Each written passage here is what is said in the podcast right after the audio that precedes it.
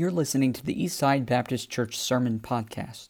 This sermon was recently preached at our church. We want to encourage you to visit our website at eastsidesf.com. Now, enjoy today's sermon.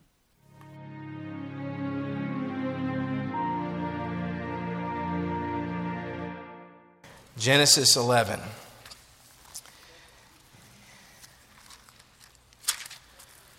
All right, we're going to be back in Genesis this morning. We took a few weeks off of our Sunday morning series, and uh, the last time we were in the book of Genesis, we were in Genesis chapter 10, and we looked at the table of nations, the chronology of what became of Noah's family tree, his sons, uh, Shem, Ham, and Japheth, and they dispersed, and some went away from the Lord, some went toward the Lord, and some went against the Lord. And uh, we fall in one of those categories. We're either going toward the Lord, we're either against the Lord, or we are, or we're uh, away from the Lord. And uh, this group today that we're looking at, we're actually going to be looking at the way this works in Genesis 11. Genesis 11 is actually almost a pullout of Genesis 10. It comes before all of Genesis 10 is over. So that's the way that Noah uh, or Moses, when he wrote, uh, would do it often. He'd give an overview like he did in chapter 10, and then he would look at a smaller section of that overview like he does in chapter 11. For instance, look down in chapter 10, verse 25. It says, And unto Eber were born two sons. The name of the one was Peleg, for in his days was the earth divided. Well, that reference is to chapter 11, Genesis chapter 11, where we're going to be today, and this is the reference to when the earth was divided. And what happens here is that this group, this collective group, you might call it a one world government. You could call it the New World Order. They come together and they're trying to do things without God. And they have hubris, which is arrogant, excessive arrogance or pride and they're trying to leave God out of the process and move forward on their own. And that's what's happening here. Let's read what happens, verse 11, sorry, chapter 11, verse 1. It says, And the whole earth was of one language and of one speech.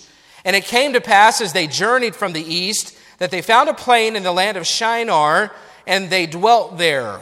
And they said one to another, Go to, let us make brick, and burn them thoroughly. And they had brick for stone, and slime had they for mortar.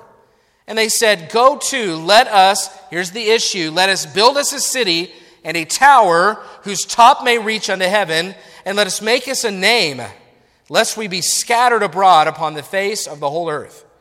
And the Lord came down to see the city and the tower which the children of men builded.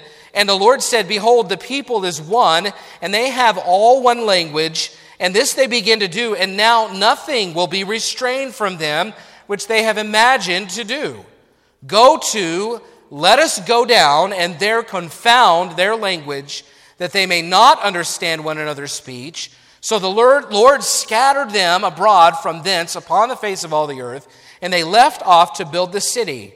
Therefore is the name of it called Babel, because the Lord did there confound the language of all the earth and from thence did the Lord scatter them abroad upon the face of all the earth. What I'm, what I'm calling the message today, not that it matters as much to you, but um, I'm calling it today Toppling Temporary Towers. Because everything we try to build in our own strength is temporary, it will not last. The subtitle might be The Dangers of Making Too Much of Ourselves and Too Little of God. So we think that what we do in our strength will last. But history's proven time and again that when man is most confident, he's in for the hardest fall. Let's pray. Father, I come and humble ourselves before you. And we ask that you would fill this place, Lord, with, with people that are hungry for your word. That you would help us to set aside all the things that we may have brought in that would be a distraction from your word. We'd set those aside so that your Holy Spirit can have free reign to apply and illuminate your word to our hearts as needed. God, we pray that you'd help us to be free from distraction. We pray that you would have free reign again in our hearts and help us see where we may fall short in this area of pride. In Jesus' name, amen. Thank you. You can be seated. I appreciate your standing. You know, we're all aware of the tragic story of the Titanic. And it was the largest and most luxur- luxurious ship built to that point, and, and really, it even still um, is an impressive ship um, over 100 years later. No expense was spared in its construction. It was the length of three football fields, it was over 100 feet tall, it had a capacity of about 3,300 souls with passengers and crew. And at the beginning of her maiden voyage, um, the story goes that there was a deckhand, and, and one, somebody asked the deckhand, Is this ship really unsinkable? And the deckhand answered and said, God Himself could not sink this ship. Well, just four days later, that unsinkable ship hit an iceberg, and within a few hours it sank, ending the lives of over 1,500 people. They had ignored at least six warnings of ice and icebergs, and they sailed full steam ahead that, to their doom. And that monument, I, I'm using that illustration because it's a monument to the things that men can accomplish, and yet it lies on the bottom of the ocean and has for over 100 years. See, the Titanic, it's just one of many stories of mankind displaying hubris, this dangerous overconfidence, only to watch it backfire. It's happened in war, it's happened in sports. It, it, the Bible itself is full of this example of pride. And you've got Israel at Ai, you've got Goliath there in the valley of Elah, you've got Nebuchadnezzar in Babylon, just to name a few that these men that have been inclined to make too much of themselves and too little of God. And it's exactly what's happening here in Genesis 11. After the flood, the human race is united by one language, and as their strength in numbers and their strength in unity grew, one man rose to characterize their spirit. This man by the name of Nimrod, and we talked about him a couple of weeks ago, and I used Nimrod probably too freely, and I was I think people were thinking I was calling them Nimrods. That wasn't my point a couple of weeks ago. Nimrod is, is an example of a person filled with pride, filled with himself, making too much of himself and too little of God. And that's that in Genesis 10, look at Genesis 10, verse 8. Um, it says, And Cush begat Nimrod. He began to be a mighty one in the earth. He was a mighty hunter before the Lord. Wherefore it is said, even as Nimrod, the mighty hunter before the Lord. And the beginning of his kingdom was Babel and Erech and, and Akkad and, and and the land of Shinar. So Nimrod was the great grandson of Noah. He came through Ham's uh, cursed line. His father was Cush, and, and his, he was a mighty hunter. He was a, a famous conqueror. Uh, some believe that, that he, when they says that he's a mighty hunter, they believe that he might have even been a mighty hunter because he hunted men. And we don't know all about Nimrod, but what we do know is that his name means rebel. See, not only was Nimrod a rebel before God, but he also set out to conquer the earth and build and expand his kingdom and gain as much power as he could. His influence is obvious based on two of the place names there in Genesis 10 that apply to Genesis 11. If you look again at verse 10 of Genesis 10, it says, that the beginning of his kingdom was Babel. And look at the last, and it says, and in the land of Shinar. Well, if those two names, if you recognize those at all, both of those place names are mentioned here in Genesis 11. Babel is talked about in, in chapter 11, verse 9. Shinar is mentioned there in chapter 11, verse 2 in our text. So there's no doubt that this man, Nimrod, this proud, rebellious, power hungry anti hero, was involved in the mess made in Genesis 11. His pride, his spirit of arrogance, it impacted world history, and it actually still impacts the world. You see, Babel, which would later become Babylon, turned into a seed plot of pride against God. It was a place that, that pride took root and grew, and Nimrod's arrogance, it filtered down to the rest of the people. They became a people full of pride. And now remember, Genesis was written from, from Moses to the children of Israel as they came out of, the, out of Egypt. They were in the wilderness preparing to go into the promised land. The book of Genesis was written for them. And so we always need to look at stories like this from the filter or through the lens of the Israelites. What was the lesson that they needed to learn from this? Well, they needed to be reminded that, uh, that of the dangers of pride before God. They needed to remember that, that God is, is high and we are low.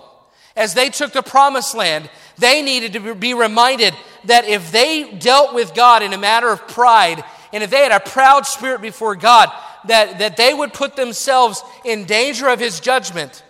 And we've got verses, and you probably know this verse, Proverbs 16, verse 18. It said, Pride goeth before destruction, and an haughty spirit before a fall. And that lesson sums up what is happening in Babel. They, they use this creative power. I mean, God gave them creativity. He's given all of us creativity. He's given all of us gifts to, to do something extra or special than, than what, what we think we can do at times. This gift of creativity that they possessed as God's image bearers, they took it and they did exactly the opposite of what God wanted them to do. They were out to make a name for themselves instead of giving glory to God. And people that make too much of themselves and not enough of God will eventually, according to Proverbs 16 18, they will eventually fall. They will eventually meet their destruction. Self importance and self dependence always lead to God's judgment. And Christ himself said in Matthew 23 12, And whosoever shall exalt himself shall be abased, and he that shall humble himself shall be exalted. Listen, there's nothing worse. There's nothing worse than a finite man with full of pride before an infinite God. We're nothing. And yet we tend to make so much of ourselves and make too little of God. So, how does that happen? Well, we first, you know, the very first qualifier in all this is we're all sinners. We all have a sin nature. And I want to say that up front because that's the least popular thing to say in churches these days is that we're all sinners. Nobody likes to hear it because you maybe you came to get some self-esteem propped up where you're not going to find it Eastside. I'm just going to be honest, we're all sinners. All have sinned and come short of the glory of God. Every one of us. There's none righteous, no, not one. And that's where the issue of pride began. I mean, you think about the seed of sin planted the very first time in the heart of Satan himself. What was his sin there in heaven? It was pride. And that pride has affected mankind since the Garden of Eden uh, for, for centuries, for, for millennia. It's, it's affected every person that's ever been born. And in our pride, the way that we make too much of ourselves and too little of God is we start, and it happens right here, we start when we ignore God's word. See, the first sign of pride is to ignore someone who knows more than you do. It would be like me, and Brother Chad is in here today, and, and uh, it would be like me. Brother Chad owns Zesto up in Brookings, and, and if you've ever been to Zesto, you know they have a secret sauce Uh, for their burgers. Amen. I figured to get some good amens on that one. We're Baptists. You know, say amen about food. You know, talk about Jesus, silence. Food, amen. He's got a secret sauce up there in Zesto, and he brought it to the men's camp out, and we were all eating it. It's delicious. And, you know, it'd be like me going to Zesto. What I'm talking about here, when you ignore somebody that knows more than you, it'd be like me going to Zesto and, and saying, okay, I've got, I'm covering the, the burgers for the day, Brother Chad. You can just sit back and watch. And so I, he says, well, what about the secret sauce? And I said, I, I can figure it out myself. And so I try all the, and I'm, listen, I'm not good in the kitchen. It would be a disaster if I tried to make this secret sauce. They won't tell anybody what's in it anyway. I think you should just bottle it, don't you? Sell it, I think we would buy it. But you know, it'd be like me going in there and telling him how to run Zesto. It'd be like me going to the garage, Brother Craig, and telling you how to fix a car. You know, that's really what's happening here in Genesis 11. You got a group of people who know very little compared to somebody who knows everything, and it's like they're telling him what to do. That's how we act when we operate outside of God's word. He's told us what to do, He's given us direction, He's given us instructions, but they get so big they think that they've got the answers. And their problem began because they just had one language. And, and, they've got this one language, and they're all building and they're growing and they're gaining momentum. The entire race of mankind was united by a common language, and it sounds okay. You think, well, you know, we all want world peace. It'd be good that we're all united with one language until you read on. Look at verse 2. It says, And it came to pass as they journeyed from the east, they found a plain in the land of Shinar, and they dwelt there. And then verse 3 And they said one to another, Go to, let us make brick and burn them thoroughly. And they had brick for stone, and slime had they for mortar. And they said, Go to, let us build a city and a tower, whose top may reach unto heaven. And let us make us a name, lest we be scattered abroad upon the face of the whole earth. You see, they determine to settle all in one place which again, it sounds fine to us uh, on the surface, but until you think back about uh, to God's commission to mankind. From the very beginning, God said, to, to, from the very beginning of creation, He said, Be fruitful and multiply, replenish the earth. You know what replenish means? It means to fill the earth. Genesis 9, look at Genesis 9, verse 1. This is, this is to Noah this is much more recent. It says, And God blessed Noah and his sons and said unto them, Be fruitful and multiply and replenish the earth. Fill the earth. Look at verse 7. And you, be you fruitful and multiply. Bring forth abundantly in the earth and multiply therein. Listen, the commission that God gave to man from the very beginning, and then he reminds Noah about it. He says, I want you to be fruitful. I want you to multiply. I want you to go into all the earth and fill it. I want you to, I want you to fill up the earth. And, and listen, it's not just, well, go discover new things for fun. No, the idea is that God wanted them to be fruitful and multiply and replenish the earth. He wanted them to fill the earth with, with image bearers of God. He wanted them to fill the earth with people that loved God and served God and worshiped God. Fill the earth with people like that. That's his plan for the earth. It was never God's intention for mankind to become one community, uh, centralized in one place, and, and only together in this one spot. He said, I want you to fill the earth with image bearers. And before you think, may, well, maybe they forgot that that's their commission. No, look again at the end of verse 4. It says, They said, Go to, let us build a city and a tower whose top may reach into heaven, and let us make us a name.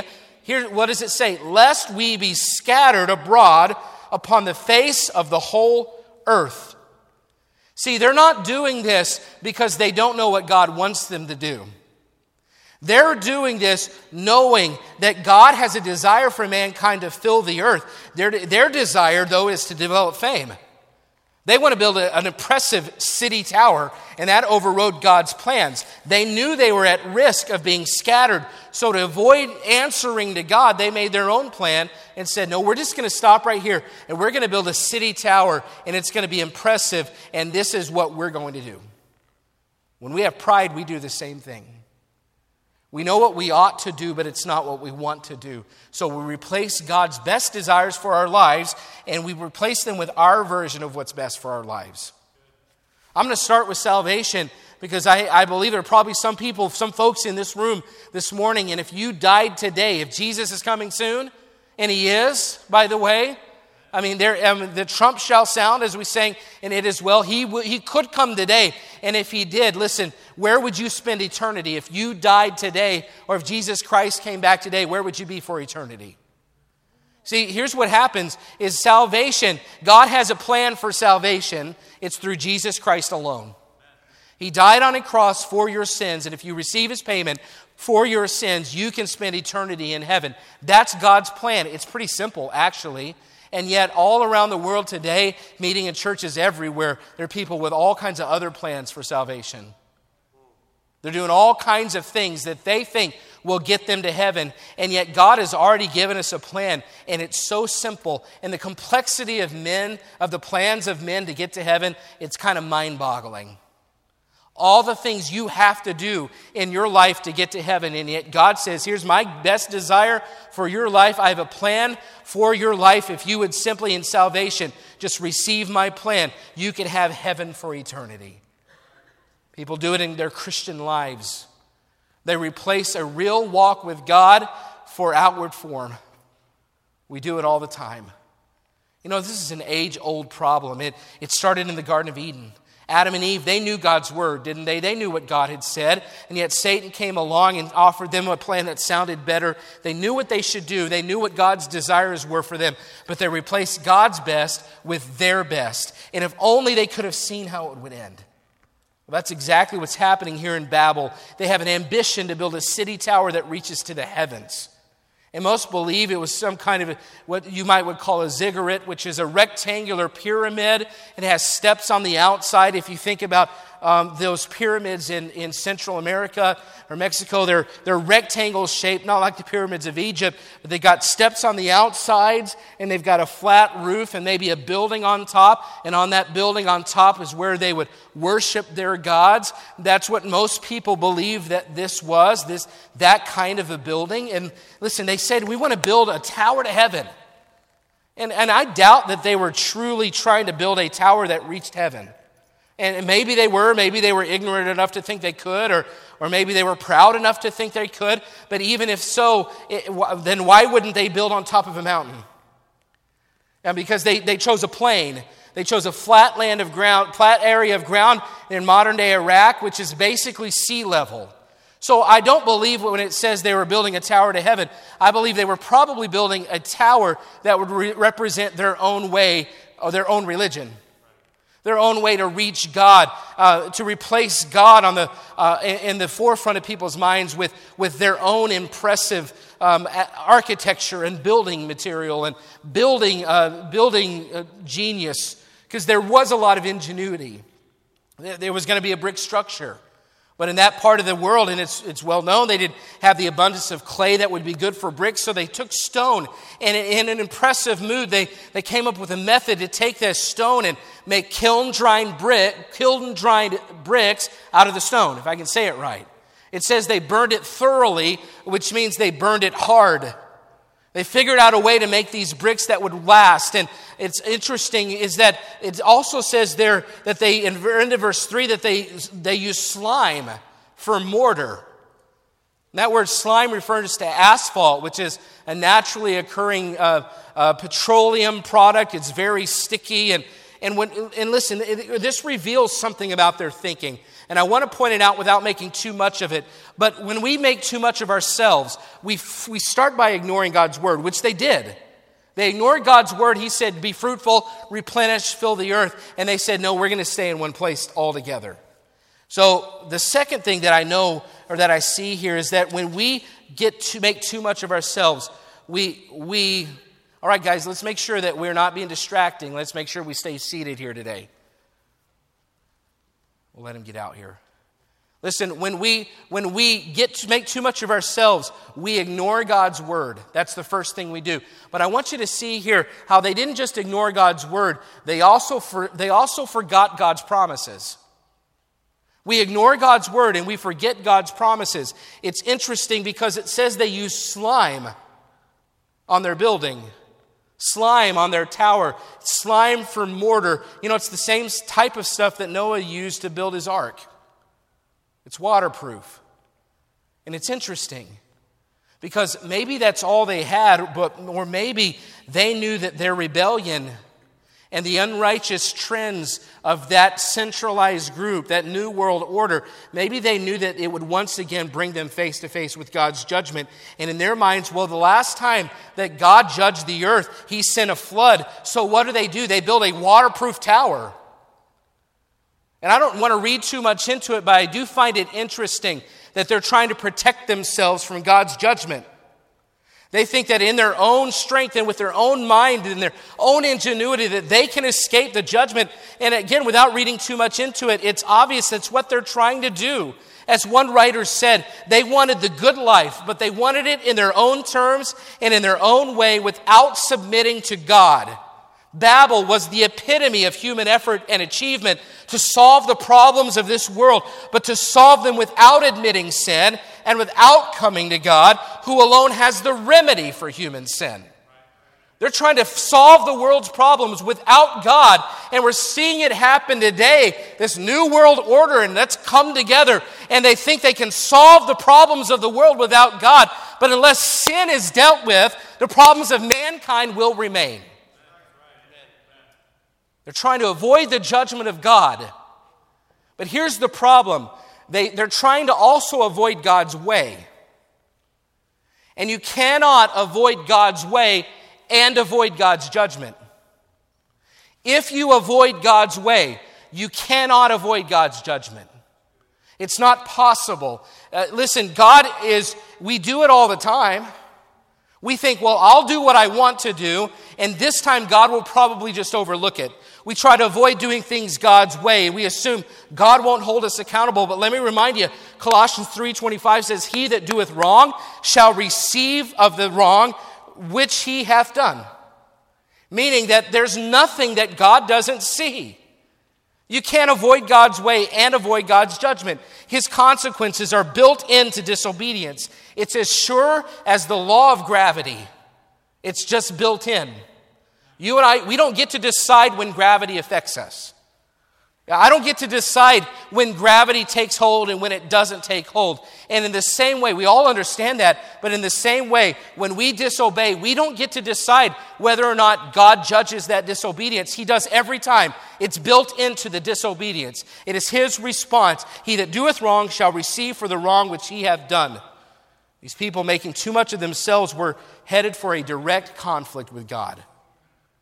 And when we make too much of ourselves, we ignore God's word and we forget his promises and we think we can avoid his consequences. But look at God's response to this account here. It says, And the Lord came down to see the city and the tower which the children of men builded. You know, it says God has close interest in participation in our lives. And you think, if you think, well, God doesn't care, God doesn't see me, God doesn't know, read, the, read Psalm 139 if you think anything you do goes unnoticed by God. It does not. Good or bad, God sees it all. And you might avoid his way, but he notices. And what's interesting is they thought that they were building a tower that reached to heaven, but there's a word play in verse 5. And it's really almost humorous um, if you study it, in which God, it says, God came down to see the city and tower. See, one man wrote this no matter how high they towered, the Lord still had to descend to see it. And this is almost written tongue in cheek, folks. The idea is that even though they built this impressive tower, and even though it was the structure was there and they were headed upward, God still had to come way down to examine it. Now we know he could see it from heaven, but the way the scripture records it is, is appropriately condescending. Here's the thing God's neither impressed with their accomplishments or dismissive of their pride. He doesn't look at it and say, Well, that is a pretty impressive tower. You know what? Your pride, I'll let it go this time because that tower looks really nice. No, he wasn't impressed with the tower. He wasn't dismissive of their pride. No matter how much we make of ourselves, folks, we are still so far below God. He created the universe. Do we honestly think anything we could do would impress him? Do we really think? I mean, Psalm 8 says, When I consider the, thy heavens, the work of thy fingers, the moon and the stars, which thou hast ordained, what is man that thou art mindful of him? And the Son of Man that thou visitest him? When you look in the sky at night and you see the stars and you see the moon and you understand all that God created, and what is man? That He would even descend to us, that He would even notice us. And yet we can still make too much of ourselves. That's why Proverbs 16:5 says, Everyone that is proud in heart is an abomination to the Lord. After God comes down and investigates, look at his response in verse 6. And the Lord said, Behold, the people is one, and they have all one language, and this they begin to do. And now nothing will be restrained from them which they have imagined to do. After God investigates, here's where we begin to see the dangers of making too much of ourselves. We're about to see the destruction of the pride. We're about to see the haughty spirit and the fall. As mankind is filled with the pride of his own accomplishments, he desires more accomplishments. I mean, as he builds the tower higher, he wants to go even higher. As he gets a taste of success, he will strive to do all that is within is in his heart. And you say, well, that sounds good today. Everyone says, do all that's within your heart. That's a good thing. No, the heart's deceitful above all things and desperately wicked. All that is in the heart of mankind is evil. It happened just a few chapters earlier. And no, it says that every thought and intent of man was only evil continually. And you think, well, you know, that's okay, follow your heart. No, pretty soon. There, what God is saying here is that mankind will pretty soon have no restraint when it comes to evil. The potential for calamity and danger in sinful men is terrible. And you think, well, mankind is generally good and, and those things, but no, I mean, think back in human history. Think about the damage that one evil man can do when he builds momentum and has a following. I mean, think about Adolf Hitler. I mean, that's one man. You think, well, mankind is generally good, but no, look back on, on what Hitler did. He, he was one man and he had a following and he had momentum, and all that was in his heart, it, it was, it was given a, a, a greenhouse to grow and it was allowed to take place because people got behind it. Think about Stalin. Think about current regimes in, in Russia and China and Iran and, and North Korea, when left unchecked, folks, there's no restraint. There's no limit to the evil of men. And don't buy this, stuff, this, this thought, this philosophy that men are good.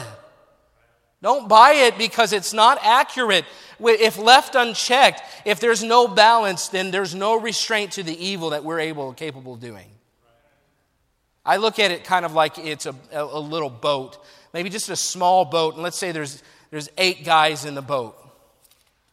And they're, and they're all kind of just trying to stay afloat. And as long as those eight guys kind of balance themselves and center themselves around the boat, the boat stays up. It's fine. But if all those grown men all got to one side of that small boat and leaned over the edge, what would happen?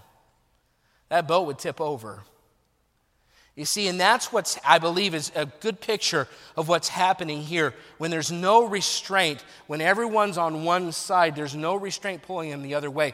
And the evil that is within a man, that's within one or two men, is multiplied because it kind of starts to build some momentum, kind of like the mob mentality. And that, that's not necessarily how one man would act. But when others start doing it, it starts to multiply in the hearts of men, and pretty soon the boat tips over. And that's the idea that God is giving right here. He says there's no restraint. If I don't do something about this, there's no restraint. And his plan, he says, we're going to go down. Let us go down there and confound. And it, that word is balal, which means confuse. And God knows the best way right now for man not to tip the boat is a language barrier. Because he knew if there was miscommunication, then they would be frustrated, they would get angry with each other, they, they probably would resort to conflict or misunderstanding. I mean, I, I like to think about the moment that it happened and how funny it would have been. You know, there, there's one guy and he's telling a bunch of brick, bricklayers, you know, they're carrying bricks and he's there, they're, they're, uh, he's in charge of them, he's overseeing what they're doing and and he's telling, okay, you go here, you go there, you go there. And all of a sudden the language stops, and now it's a different language, and everyone's looking at him like, what are you doing? And somebody says, What are you doing? And then the guy next to him says, What are you doing? And the guy next to him says, What are you doing? And pretty soon there's mass confusion. I kind of wish I would have been there to see it, except that it's God's judgment. We're not supposed to, you know, laugh at other people's calamity, but it would have been funny to see it. It's almost humorous to think that this was what God did to make sure that their, the work, the centralized work of this New World Order, would come to, to an end. It's interesting that he thought, well, I'm going to confound the language. And you say, well, before, before maybe you think that sounds like a bad thing, I want you to consider again what mankind's doing. Nimrod's New World Order, and I know we're getting, there's a lot here, there's a lot to unpack in this passage. Stay with me, we're, we're, moving, we're moving ahead. Nimrod's New World Order was an act of rebellion against God. So, by having people settle in smaller communities, which is what God wants to do, He wants to scatter them, what it does is it downplayed the self importance and it downplayed the self dependence of this large group of men. And it, it, was fostered by the centralization there at Babel. In other words, God knocked them down a few pegs.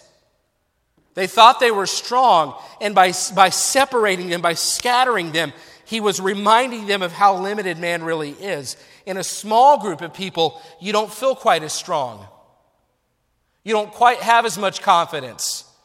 The bigger mankind got, the more he made of himself and the more independent he became from God. But the more we make of ourselves, the more self important and self dependent we get. And as that happens, God is made smaller and smaller.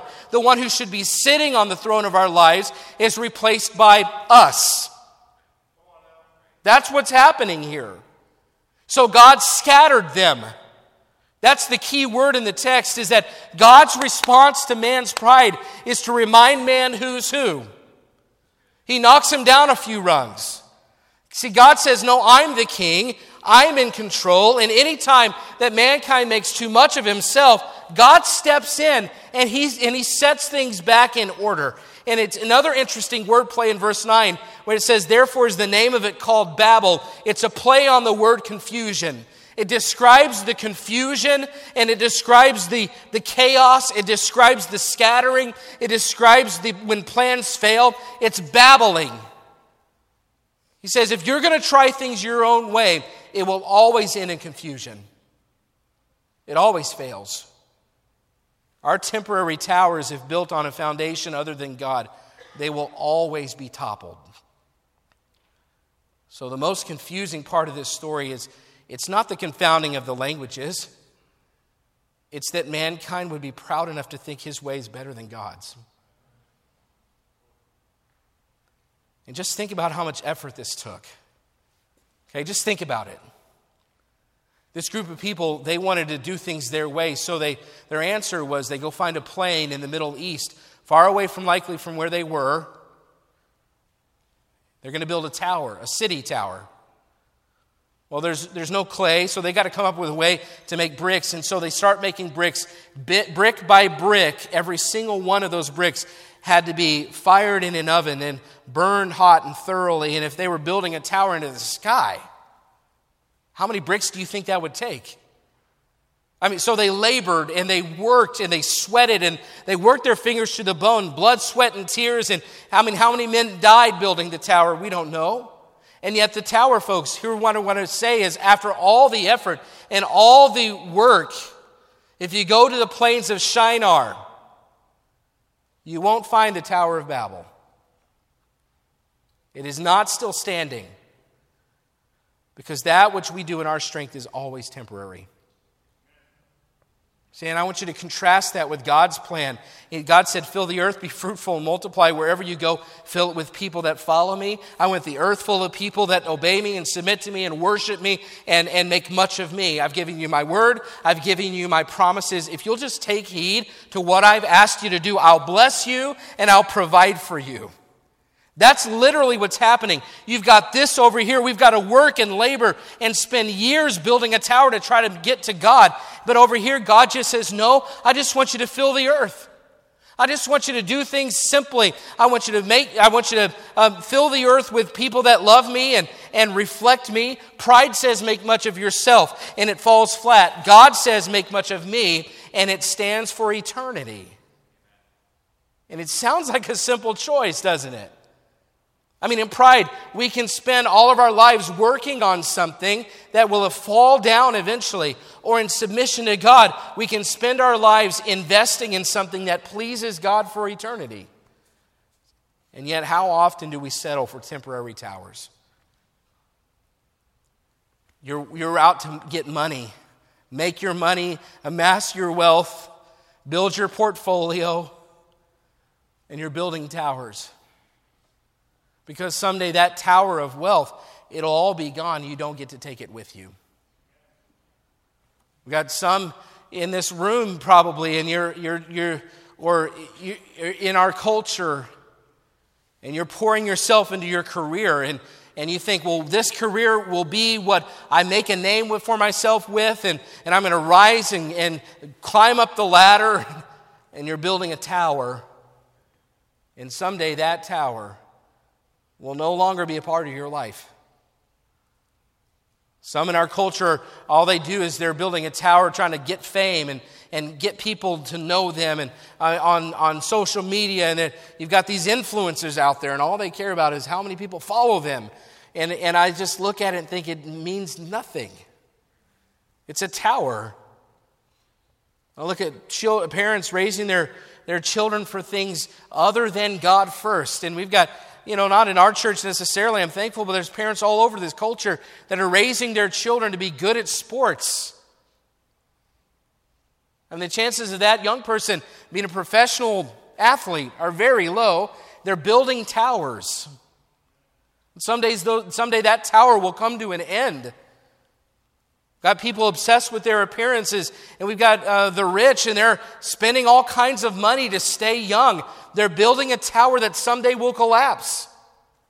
And if you in your life may be living for some sin and you think, this is what I, I live for and it's, it's what, I, what makes me happy and I've got this in my life, but, but I sure just can't get rid of it, so I'm just jumping in with both feet. You're building a tower and it will collapse. Even in our lives, religious lives, we, we tend to build towers and think, well, I'm going to build a tower that impresses other people, but God has to, to descend just to see it. It's not impressive to God, it's a tower.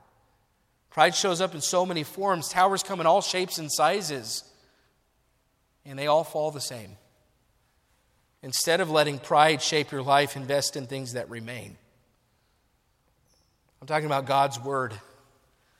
You know, you want to build something that lasts, then pour your life into God's Word and understanding God's Word. Open it, read it, study it. And the more you know it, I mean, God's Word will stand, it says, forever.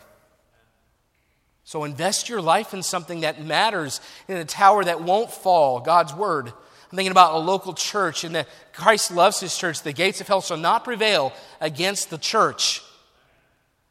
And yet, while people are out amassing wealth and getting fame, church buildings like this all around the world sit mostly empty because people have decided to invest their lives in towers that will fall.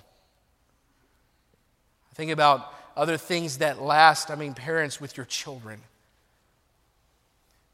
Dads, with your careers, boy, you could pour yourself into a career and really, really get after it and really make a name for yourself and, and get a great 401k, but you've got about 18 years with each of those children, and they need your spiritual influence more than anything else in your life. And while you build a tower, your, your children um, are, are building their own towers, following dad's lead. And they're going to build towers that collapse just like yours because they don't have the right priorities just like you. So build, invest in things that last. Invest in your spiritual life, folks. I mean, yeah, you could get out there and you could join a gym and get in shape, and, and it's New Year and we're all trying to do it.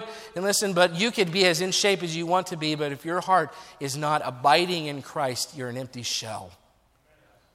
Stop building a tower. Stop investing all your time and energy into a tower that someday will, it will be nothing. It'll deteriorate. I think about people. You can invest in towers or you can invest in people. Towers fall, but people, like I said last week, will spend eternity somewhere. And around the throne of heaven, there will be people for the rest of eternity. Are you investing in people or are you building towers? We've got missions. We've got people that need to hear the gospel around the world, and we're supporting many, and I'm thankful for it. But we could always support more, except that some people are more interested in building towers. Our way ends in falling towers and chaos and confusion, but God's way ends in blessings and things that last for eternity. So, friend, today, are you building a tower? Maybe a tower of sin?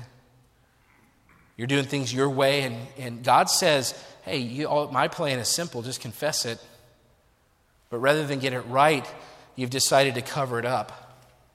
You build this tower and you start it, and then you realize you've got to keep, if you want to keep up the front, you've got to, you've got to cover it up. So you have to start deceiving your family. You've got to start telling lies to people around you. You've got to keep covering it up because you're trying to build a tower, but you don't want anybody to see it. So, sleepless nights and constant lies on top of lies to cover up what you're doing, and, and now you're paranoid and you're maybe anxious and sleepless. The answer is simple confess your sin to the Lord. He is faithful and just to forgive it and cleanse you from all unrighteousness. It's time for somebody to come clean with their spouse this morning. It's time to stop building a tower of sin and trying to hide it.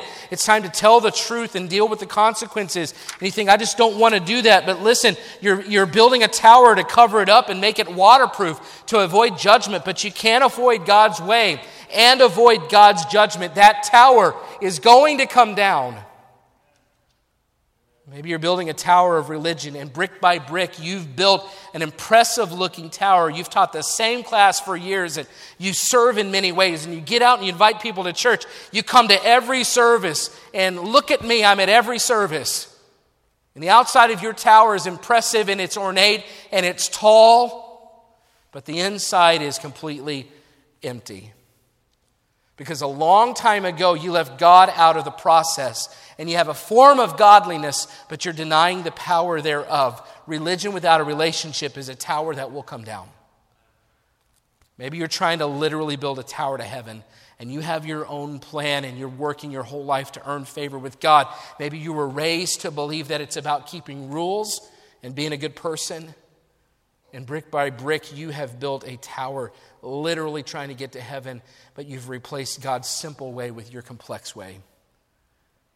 And someday that tower will come crashing down.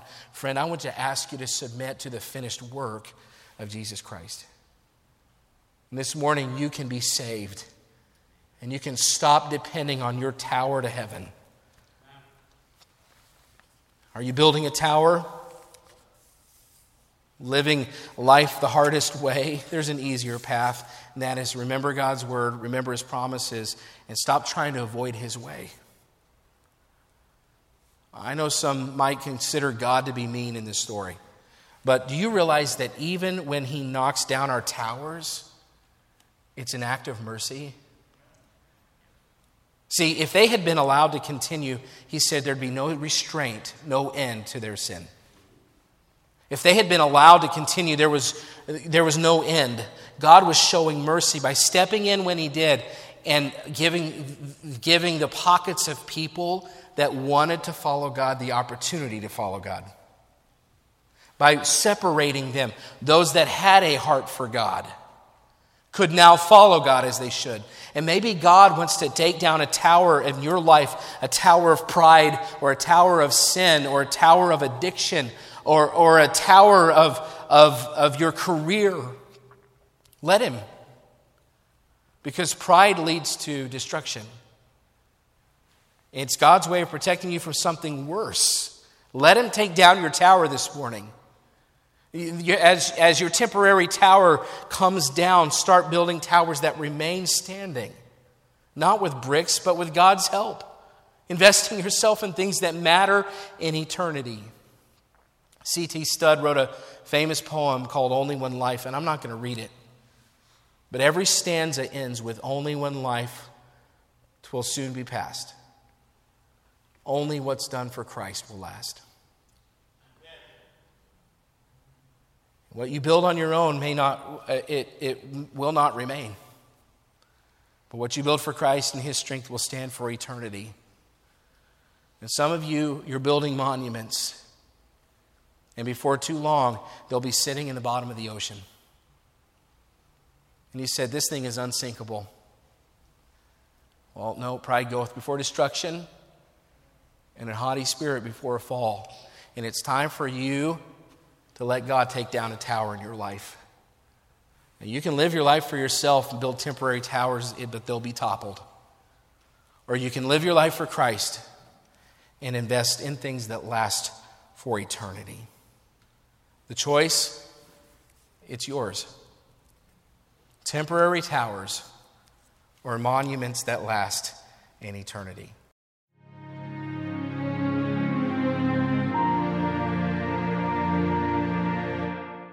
We want to encourage you to visit our website at eastsidesf.com.